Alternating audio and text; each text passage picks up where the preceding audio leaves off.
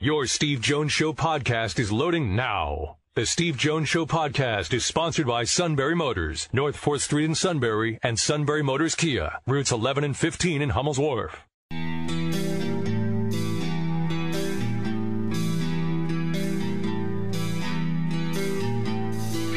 Sports talk where your voice counts. This is the Steve Jones Show on News Radio 1070 WKOK. Now, from the Sunbury Motors Studio, here's Steve Jones.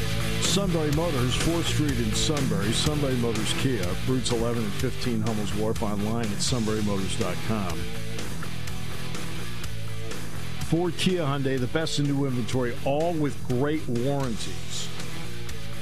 Makes a big difference. Fabulous pre owned inventory with the Sunbury Motors guarantee. And a great service department that backs all of this up. At Sunbury Motors, 4th Street in Sunbury. Sunbury Motors, Kia routes 11 and 15, Hummel's Wharf, and online at sunburymotors.com. Time now for our play by play call of the day. James looking for a screen from Embiid. Top of the key. Right hand dribble. Collides with the defender. Back out to Joel Embiid shooting the three. It's good. Joel Embiid firing from long range and he knocks down a three. Sixers 98. Boston 81. Brilliant performance by the MVP last night. He had really been no better than average during the series. Last night, he was the MVP. All right. Let's bring in Ray Didinger. Ray, it's always great to hear from you. First of all, how are you doing? Doing fine, Steve. How about yourself? Doing great. Thanks for asking. All right, so this is exciting news uh, when it comes to uh, Tommy and me because you are, it's not just the fact that it's back, but you've got a big time actor that's going to play Tommy McDonald.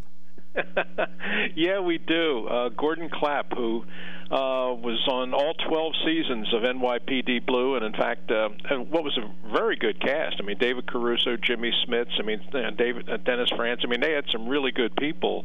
Yes. Uh, and the only actor from that that show that won an Emmy was indeed Gordon Clapp. So. Um, the Bucks County Playhouse in New Hope decided that uh, the, the run last year was so successful that they wanted to bring the play back again this year, and this time they wanted to do it as their own production. So they hired a, a different director, and they hired an all-new cast uh, of TV veterans and some Broadway people, uh, and they're bringing them in, and uh, and we're going to do Tommy and Me all over again um, at the Bucks County Playhouse, starting in just a couple of weeks, and we're going to have a we're going to be there for a full month. And uh, Gordon Clapp is uh, now I've gotten to know him. I never met him before until we started rehearsal, but he's a great guy, and as it turns out, even though he grew up in New England, uh, he grew up as a Tommy McDonald fan because you know he was he was the smallest kid in his neighborhood. He always you know wanted to play f- football with the big guys, and you know when he watched the NFL on TV back then in the '60s, he took a he took a liking to Tommy McDonald, and here he is getting the opportunity to play him on stage, and he's really excited about it. That that is that's tremendous. Uh, because he, he still spends a lot of his time, I think, up in Vermont and in Boston uh, most of the time. Uh, and the fact that he, he, that he's a big Tommy McDonald fan, I think that's really cool. Yeah, it really is. I mean, when I met him, I fully expected that I was going to have to spend like a whole day explaining to him who Tommy McDonald was. And right. uh, oh no, no, no. He said to me, he said, "Oh, when I was a kid, he, said, he was my favorite player." He said, "I followed the Patriots." He said, "But that was the early days of the AFL. But you know, watching football on TV, the guy that the guy that just uh, I couldn't take my eyes off of was Tommy McDonald." He said, "It's it's really a kick to come down here and actually find myself playing him on stage." So uh, he's he's really into it, and um, and he's a terrific actor. Uh, and, and you have to be. I mean, you don't have. They've only got three weeks to to learn to play and rehearse it and get it on stage. So you have to be you have to be pretty good to be able to do that. And uh, and and Gordon is is he's he's as good as it gets. He's really really good. You know what's interesting about that is that I too grew up in New England, and I too grew up when it was the AFL. So the Boston Patriots were like, eh, you know, okay, fine. And even though the training camp was 20 miles from where I grew up, but when it came to the Eagles, Tommy McDonald was the guy I looked at. That's the weird part about that. That his story mirrors my story. Yeah, I well, ever since I ever since you know I wrote Tommy and Me, which goes back to 2016 now. Uh, you know, we produced it every year since then, with the exception of 2020, which was the COVID year. Uh, but we keep bringing it back, and every time we bring it back, I keep running into people that from all over the place. I mean, in Philadelphia, it's a given. I mean, that he's he's still worshipped sure. here. But I keep running into people that say, you know, I'm not even from here. You know, I'm from New York, or I'm from Ohio, or you know, I'm from Dallas, or you know. But uh, you know, watching football in the '60s when pro football became a thing on TV. Yes. Uh, oh yeah, my favorite player was Tommy McDonald, and I fully understand it. I mean, he was, you know, he was the mo- he was not only one of the best players of that era, but one of the most colorful because of his size, because of his hustle, because you know just because of his feistiness. Uh, you know, the last guy not to wear a face mask. I mean, the whole thing. I mean, he yes. just he had a magic about him that uh, that attracted people, whether you were an Eagles fan or not an Eagles fan. You he was he was a guy that you tuned in every week to watch. What do you think he would think of all this? Oh, I know because he, you know, Tommy lived long enough to see the play.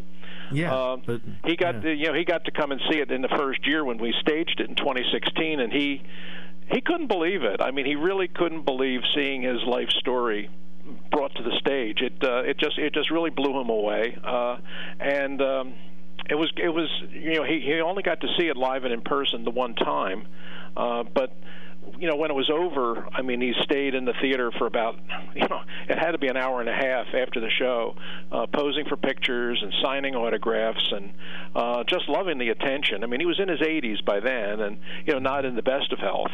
Uh, but the opportunity to come out and see his life story on stage, see a lot of his highlight moments played on the screen, uh, and then afterwards just bask in the glow of it. I mean, he he just loved it. And you know, when before he left that day, he gave me a hug and he said, "Boy, you did me a great favor. You let me be Tommy McDonald again," which was, you know, that's probably the nicest thing anybody said ever since we started doing this. You've seen various actors play this out. Now, it's a play, so there are lines they have to have you seen various ways that they've delivered it and their own sort of interpretation, but using the same words? Um, yeah, yeah, well, only two actors have done it. It uh, for the, uh, the the first six years that we did it, it was it was an actor named Tom Teti, who's a Philadelphia-based actor, uh, and he did all the other runs. And now this time, it's going to be Gordon is going to be doing okay. it. Uh, but the but the advantage we have with both of them is that, uh, as I told you, Gordon, even though he grew up in New, in New England, uh, grew up a Tommy McDonald fan, and Tom Teti, the actor who played him for the first six years, is from Philadelphia and was going to the Eagles games at Franklin Field as a kid with his family, uh, and Tommy McDonald was his favorite player. So mm. you know, so both of these guys are coming to it, you know, with with a full knowledge and appreciation of who Tommy McDonald was, and um, and really really excited about doing it. And you know, as uh, as Gordon said to me the other day, he said, "Well, he said the last thing I just finished doing a couple weeks ago was I was doing a one man Robert Frost play." Uh, mm-hmm. on tour. Uh, and he said, "Now I come to this." He said, "I can I can tell you right now that Tommy McDonald is a lot more fun than Robert Frost." no doubt about that. no, I know President Kennedy loved Robert Frost, but this is more fun. Okay, all right. No, no doubt about that. Yeah, uh, a lot more fun. When you wrote this, did you ever envision it would have a one month run and would have continued runs that would lead up to a one, one month run? No, no, I, di- I didn't, Steve. I, uh, you know, when I when I wrote it, I mean, I had never written a play before, so I didn't even know if it was ever going to ever going to uh, be be done even once. You know, I mean, uh, I wrote it because I just kind of I, I I really loved the story. It was something that I lived.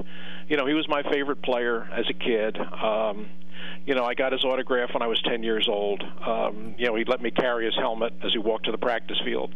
And it was the start of a friendship that continued on. And then it evolved when I became a sports writer and a sports journalist and a Hall of Fame voter.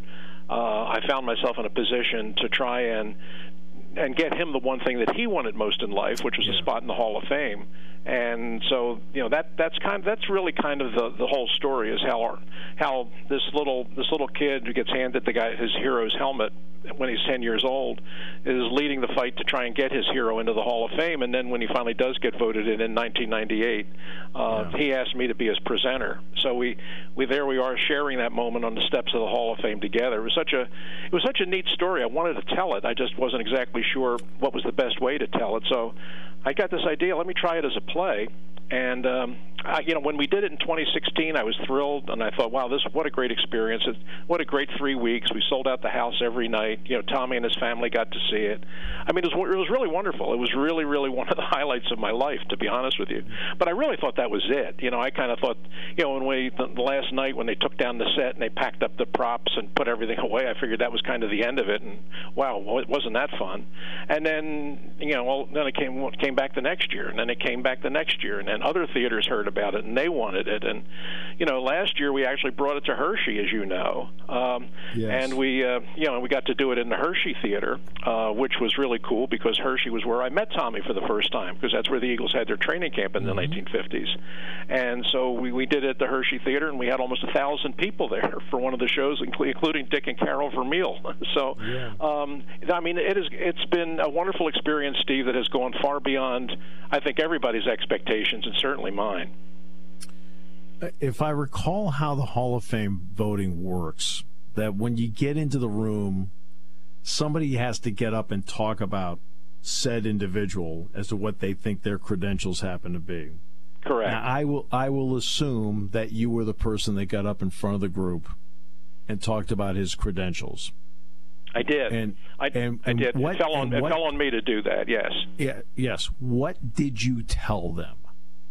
Uh, I I kept it. Uh, you know, I played it straight. You know, I didn't go into the whole boyhood hero thing. I didn't go mm-hmm. into well, you know, when I was 10 years old, I carried his helmet and got his autograph because I, I felt like that would somehow weaken his case. If I came off like a fanboy, I didn't right. think that the other voters would take me seriously. Um, so I, I didn't even bring any of that stuff up. I mean, I just played it straight, you know, with his stats, which were plenty. I mean, at, the, at that time, I mean, he was he had the sixth most catches of anybody in NFL history. He had the fourth most yards, and he had the second most touchdowns. Um, so I thought it was a pretty easy case to make, and I, and I couldn't really understand why 15 years after he retired he had never even been a finalist. Um, so I got up and made the pitch, and uh, um, yeah, and you know I thought this is a, this I thought this was a layup. You know I didn't think there was any way he wasn't going to make it, and they took the vote, and he he wasn't even a finalist again. And I, I, I mean, it just broke my heart because I felt like, well, you know, I let him down and it was uh, it was another ten years of just writing letters and calling people on the phone and and stuff and campaigning that got him back on the ballot in 98 and then in 98 he finally finally did get in. And uh 30 years after he retired uh and it was a long wait and a lot of disappointments along the way but but he finally got in. And when he got in he asked me to be his presenter. And that weekend was one I'll tell you I'll never forget. How long I mean you're a writer. How long did it take you to write that speech, and how many times did you practice it before you delivered it in Canton? Oh, oh man! Um, it, it took me you know, a good two months to write my speech uh, because I was told. Um, well, we were all told. All the presenters were told that we we had four minutes. Right. They were. We were told that the presenters had four minutes and the inductees had six minutes. Um, so I wanted to make those four minutes count. And, um, you know, I, I wrote and rewrote that speech, oh, it had to be 20 times. Um, and uh, and then, but then you have to get up and deliver it, you know, and you're and you're there at this podium on the steps of the Hall of Fame, and you you get up there to the microphone and you look to your left, and you know there's Ray Nitschke and Roger Staubach and Gale Sayers and Dick Butkus, and you look to your left and there's you know Bob Lilly and you know yeah. Bill George and Mike Singletary, and uh, you know I mean you're you're surrounded by and these are the, the greatest players that ever played this game, you know, and they're all sitting on chairs around you looking at you and. Uh, I mean, if you have any sense of the history of the game, or if you revere the history of the game the way I do, uh, to be in that position and then given the speech for the guy who is your boyhood idol, uh, mm-hmm. it's you know, I mean, it's one of the few times in my life that I can honestly say I felt my knees shaking when I got up to the microphone, and you know, I got through it. Uh, thank goodness, but it was uh, it, it was really uh, an unforgettable moment. And then, of course, introducing Tommy, and then the hug that we had, and then watching him go up to the microphone and give the speech that no one will ever forget um, mm-hmm. was um, that that was that was quite a weekend. I've, there's not a time that I've gone back to the Hall of Fame since then, and I've been back a number of times, including including last year for Dick Vermeil, that uh, the people don't recognize me and say, "Oh wait, you were the guy that presented Tommy McDonald," and they start talking about you know Tommy getting up with the boom box and dancing to "Staying Alive" and all the crazy all the crazy stuff that he did that no one had ever done before and no one will ever do again. But I mean, that was 1998, and the people in Canton are still talking about it. Uh, one of the um, I think little known things about Tommy is that know he, he owned Tommy McDonald Enterprises and it was and he was you know he, he, he did not paint himself. I mean he no. had people create he had people that created this stuff and, so forth. But what what got him into that that said to him he says okay this is an enterprise i want to be in. I mean he had a joe dimaggio portrait that sold for $4000 that that one of his people painted. Yes.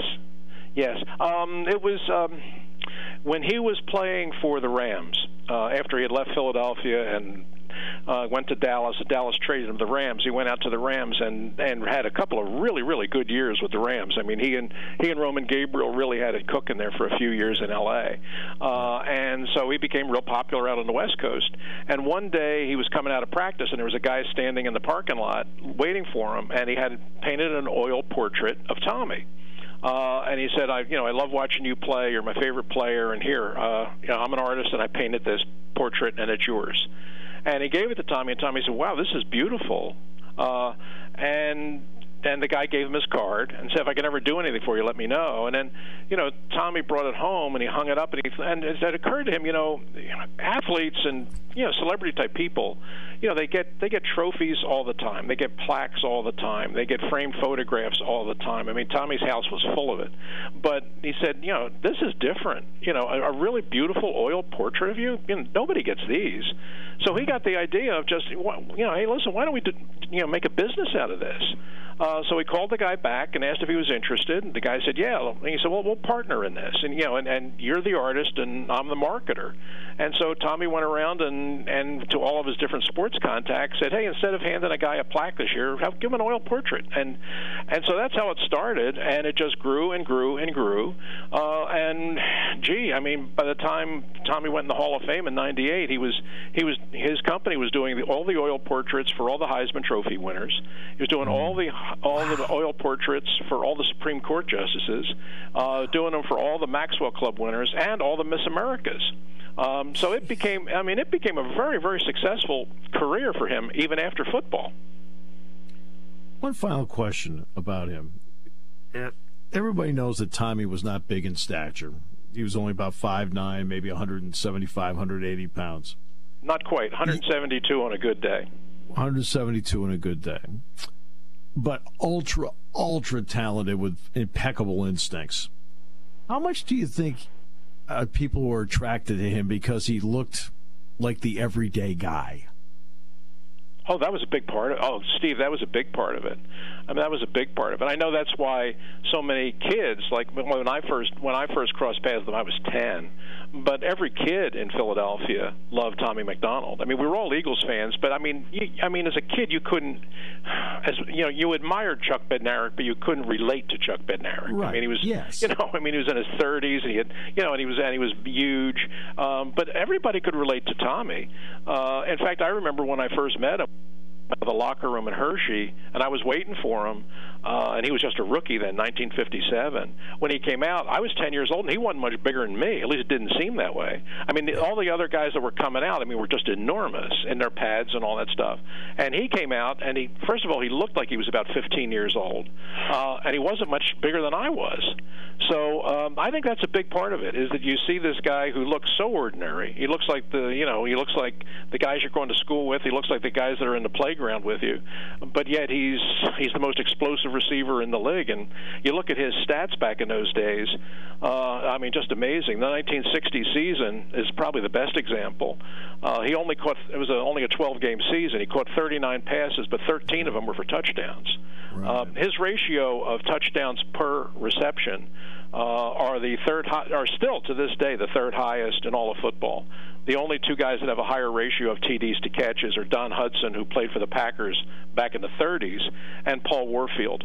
Uh, and then Tommy's right there in the top three. And uh, those numbers will stand up. Those numbers will stand up in any era.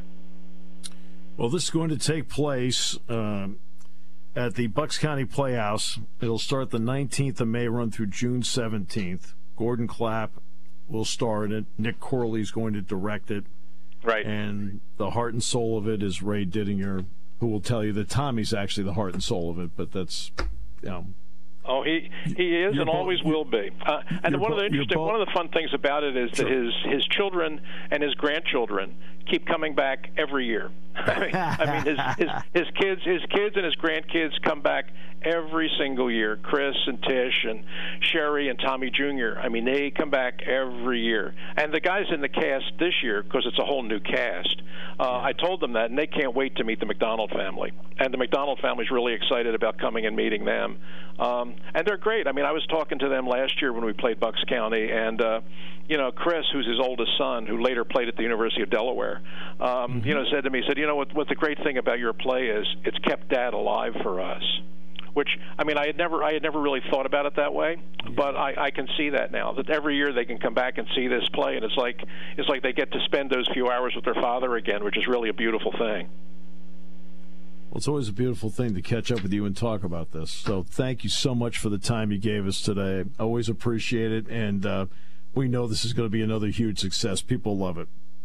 Yeah, they sure do, and they keep coming back, and I hope they come back again this year. Uh, the Bucks County Playhouse in, in New Hope. It's a beautiful, beautiful, beautiful theater right on the Delaware River, and if you can come on out, we open May 19th. We run through June 17th. So hopefully, even if you got to see it before, it's an all-new production with some great actors. So please come out and see us.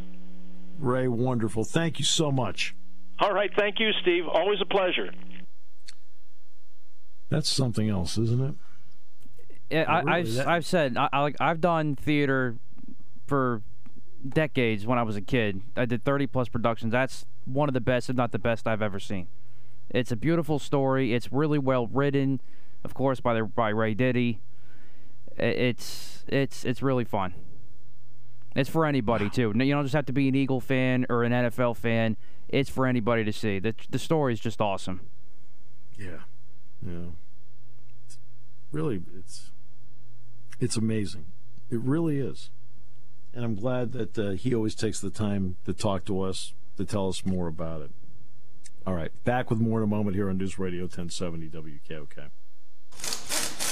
Hmm. When car repairs get difficult. Well, I, I just don't know. Um, me neither. We get good. Sunbury Motors. More than quality new and used cars, Sunbury Motors specializes in complicated auto repair diagnosis. They can handle intricate repairs and even complete auto body with service open Monday through Friday, 7 till 4. And Sunbury Motors has made simple repairs easy. Maintaining your vehicle is necessary. Finding the time to do it is difficult. Welcome to Sunbury Motors Quick Lane. Open 7 till 4 Monday through Friday. Just walk in or call ahead. Relax in their remodeled waiting room with Wi-Fi, beverages, and snacks. While Sunbury Motors factory trained techs take care of your oil change, tire alignments, brakes, and inspections. Quick Lane, 630 to 6, Monday through Friday, Saturday, 630 till 2. Sunbury Motors, Ford and Hyundai, North 4th Street, Sunbury. And Sunbury Motors Kia, routes 11 and 15 in Hummel's Wharf. We take the mm. Mm. out of auto repair.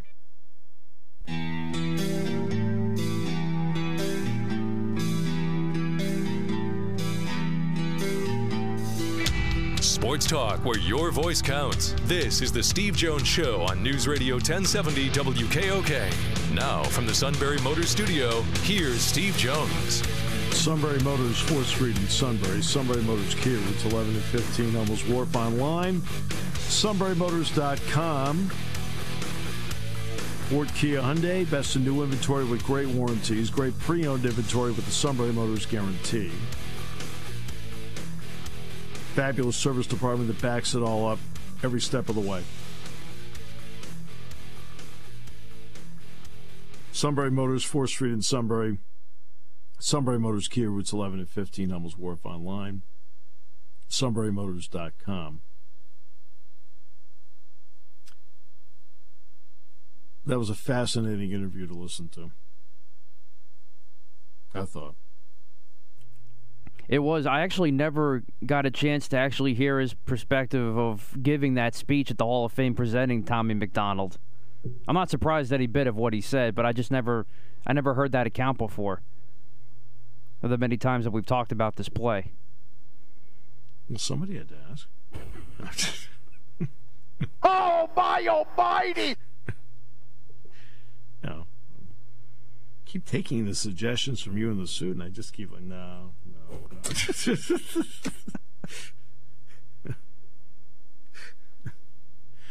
Um, so I, I, just I just found the whole thing fascinating, listening to talk about it, and the, the passion with which he talks about it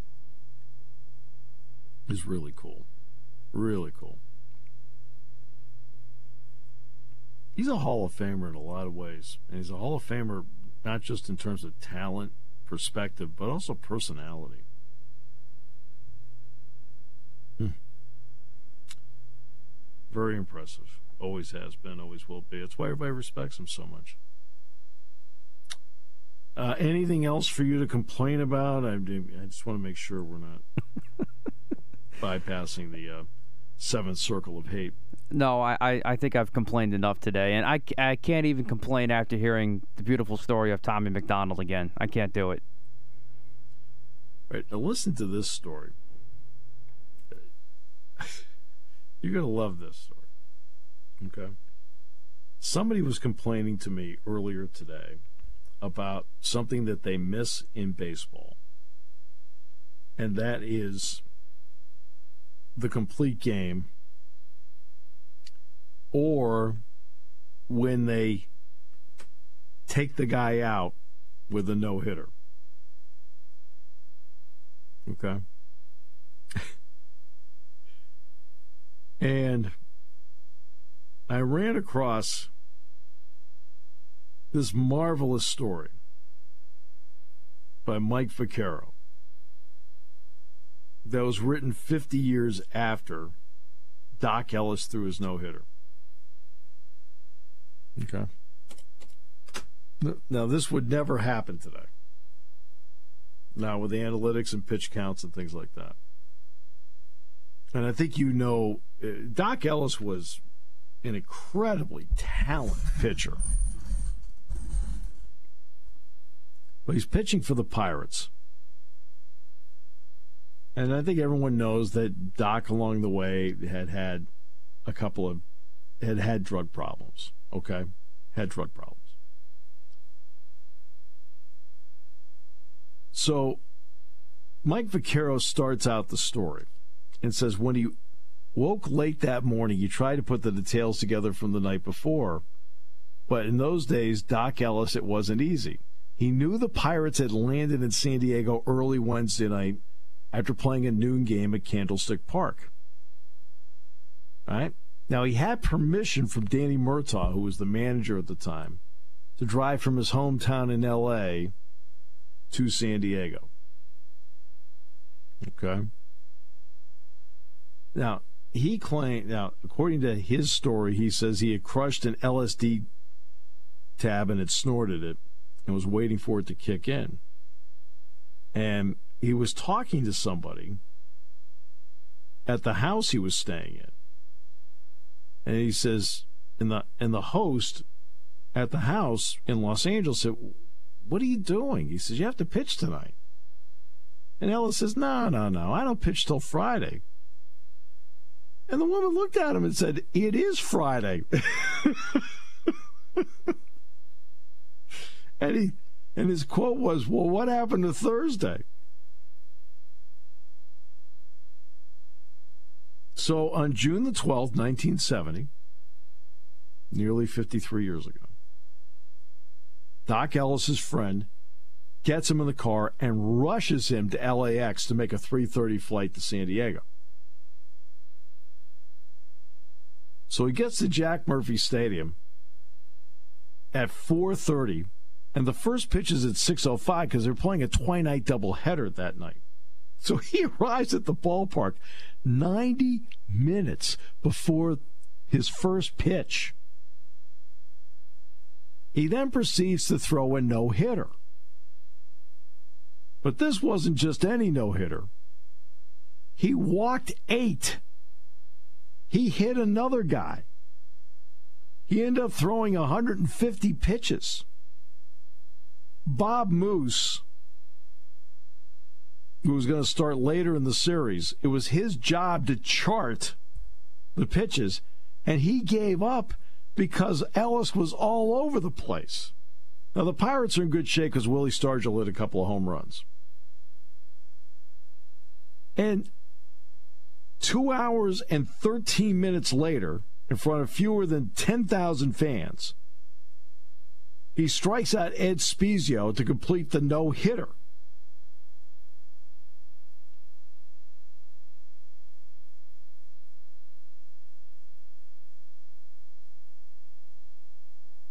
Dave Campbell, remember he used to broadcast for ESPN?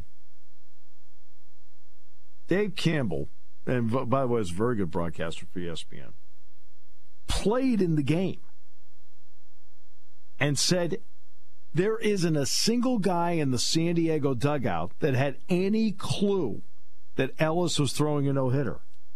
You want to know why?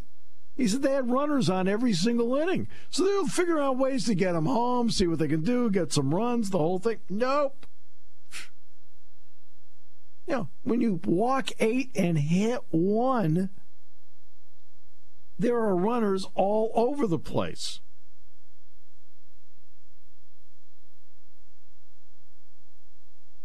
To his credit, Ellis was really at a terrific fastball. And Campbell said his fastball had such great late movement. Always seemed to be in one place when I'd start my swing and then move in another direction. It could sink, it could move in on the hands, sail away like a Mariano Rivera cutter. Ellis claims that day he was seeing multiple home plates. I didn't see the hitters, Ellis would admit years later. All I could tell was that they were either on the right side or the left side. The catcher had tape at his fingers to help me see the signals, but, quote, I was high as a Georgia pine. now, how good was he? Okay, how good was Dock Ellis? He was the starting pitcher in the 71 All Star game. He was 14 and 3 at the All Star break that year. And he started for the National League, and Vida Blue, who just passed away, started for the American League in Detroit. So Sparky Anderson, who was then the manager of the Reds, starts Dock Ellis, and he pitched well the first two innings. But in the third inning, he hung a curveball to Reggie Jackson, and he hit it. I mean, more than 500 feet. It was a legendary All Star home run.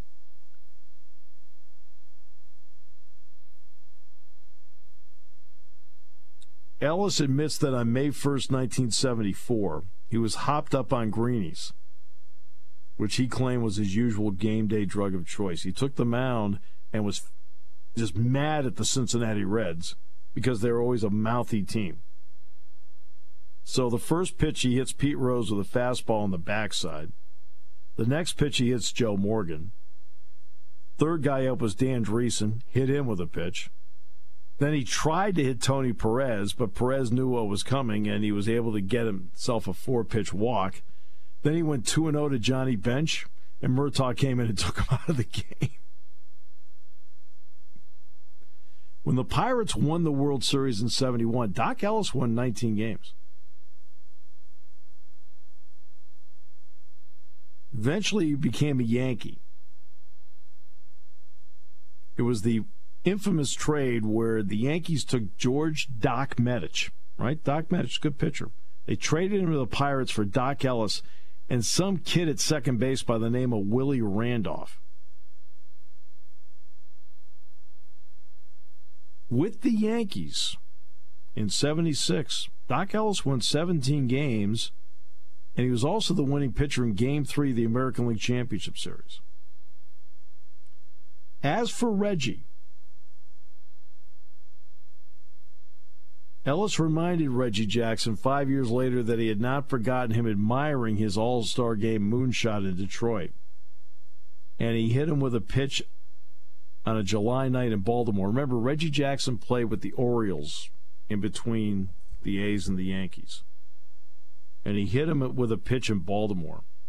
When Ellis got to the clubhouse, he found three $100 bills in his locker, courtesy of Billy Martin.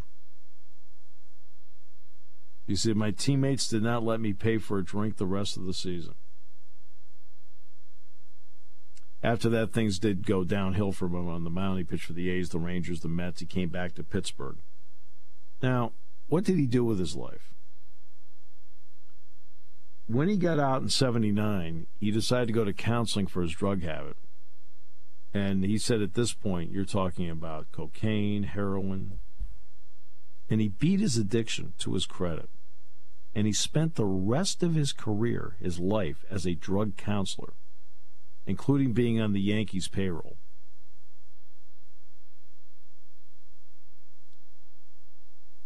He eventually passed away at the age of 63 in 2008. He says, I'm always proud that I threw a no hitter. I just wish it came with a story I could be prouder of. I mean, how about that for bizarre? And he threw 150 pitches.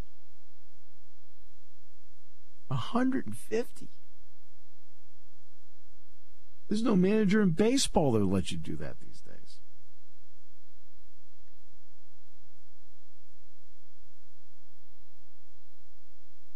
Wow.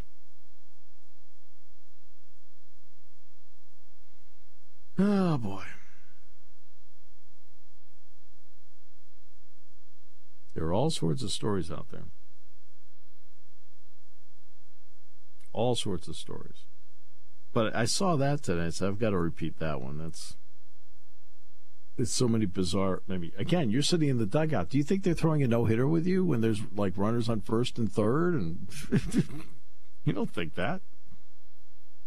it wasn't like you know one two. I mean, Matty Alou and Bill Mazeroski, by by the way, were the guys that made great plays in the field.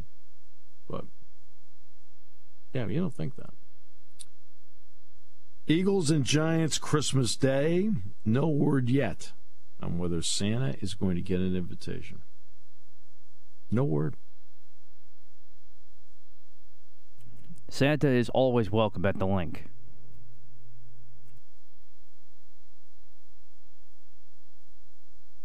Um, no offense, I've, I've got previous evidence showing that in Philadelphia it's a rough road. Santa needs to think twice. Just watch the 2017 tape. We're fine now. He didn't go. I'm sorry. When you're afraid, you don't go. Just, I'm sorry. Well, I'll tell you. You want to talk about luck? The, the Yankees are playing with their 40th home game out of uh, 50 so far. And they've got the A's in town. Yeah, and Anthony Volpe hit a grand salami today, the first of his career. Yeah, and this, the, but these these games can't count, can they? As do of now, they do. Count? These games can't possibly count. I think the series came at a great time for the Yankees to maybe snap out of this offensive funk that's been in for like the, the last month before they play the Rays again this weekend. I mean, do you know what the what the starting pitcher's ERA is for Oakland? It's like over eight. Yeah, yeah. It's it's bad. I mean, they're eight and thirty.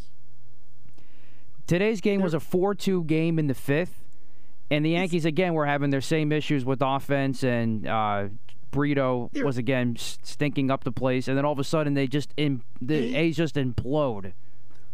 Eight and thirty. Yeah, I know. They're eight and thirty. I have never seen anybody that bad and I've never seen and, a team implode that bad in one inning. And your team, and you're acting as if this is phenomenal. What the Yankees are doing. It's what they should be doing, but I, but I'm saying it came at the right time to hopefully snap this offense out of the funk that they're in. This team's a horror show. You know what the team ERA is? Guess what the team ERA is of the Oakland A's? 7.31. I thought it was higher, to be honest with you. Seven points. Well, against the Yankees, it's been able to come down. No, I'm just. It's going to go back up today with 11 runs across the board. A opposing hitters are hitting 288 against the A's. 288. Are you kidding me? Let's see. Offensively, what's this team hitting offensively? They're hitting 233. They're hitting 55 points lower than what their pitchers are giving up. Hence the 8 and 30 mark. Okay. you know what their on base percentage is? 313. All right, I was I was even going to go lower, but okay. Their slugging percentage is 378. These guys stink. They're awful. There's a reason why they've done some of this stuff for the first time since like the 1800s. Jeez. They only average seven strikeouts per nine innings as a pitching staff. They've had six quality starts, eight wins. Okay. They have four saves so far. And I don't know how many games they've blown after the seventh inning. They've been a whole bunch. Yeah, Lee. This is the team you schedule for homecoming. All right, we'll come back with more in a moment here on News Radio 1070 WKOK. Always! You actually have the gall to play that when you're playing the A's? I mean, seriously. I mean, the guy I feel bad badly for is Richard Lovelady. He's a relief pitcher for the A's. He has a 1.93 ERA. He pitched in today's game, gave up nothing. Right. Here's a guy that's now pitched in 10 games. There's only one game he's given up a run this year. One. And it turned out he blew a save. But it's the only game he gave up a run. He has pitched in 10 games. The A's have lost nine of the 10 games he's pitched in. He has two holds. The one game they won was over Kansas City, and he got a hold in that game. But he's got a 1.93 ERA. Five of the 10 games he's pitched in hasn't given up a hit. Like, the guy's actually pitched really well, and nobody would know it on a team with a 7.16 ERA. Yikes. Unreal. Muller was the starter, 7.34. Garcia came in. His ERA is now 15. Fujinami, his ERA is now 12.52. Lovelady's ERA 1.93. This is what you're playing all rise for? You know what? This kind of, kind of was like a homecoming game atmosphere for the Yankees today because it was 12:35 first pitch and there were tons and tons of like school groups in the upper deck today. So it kind of had that feel. It was great. Great.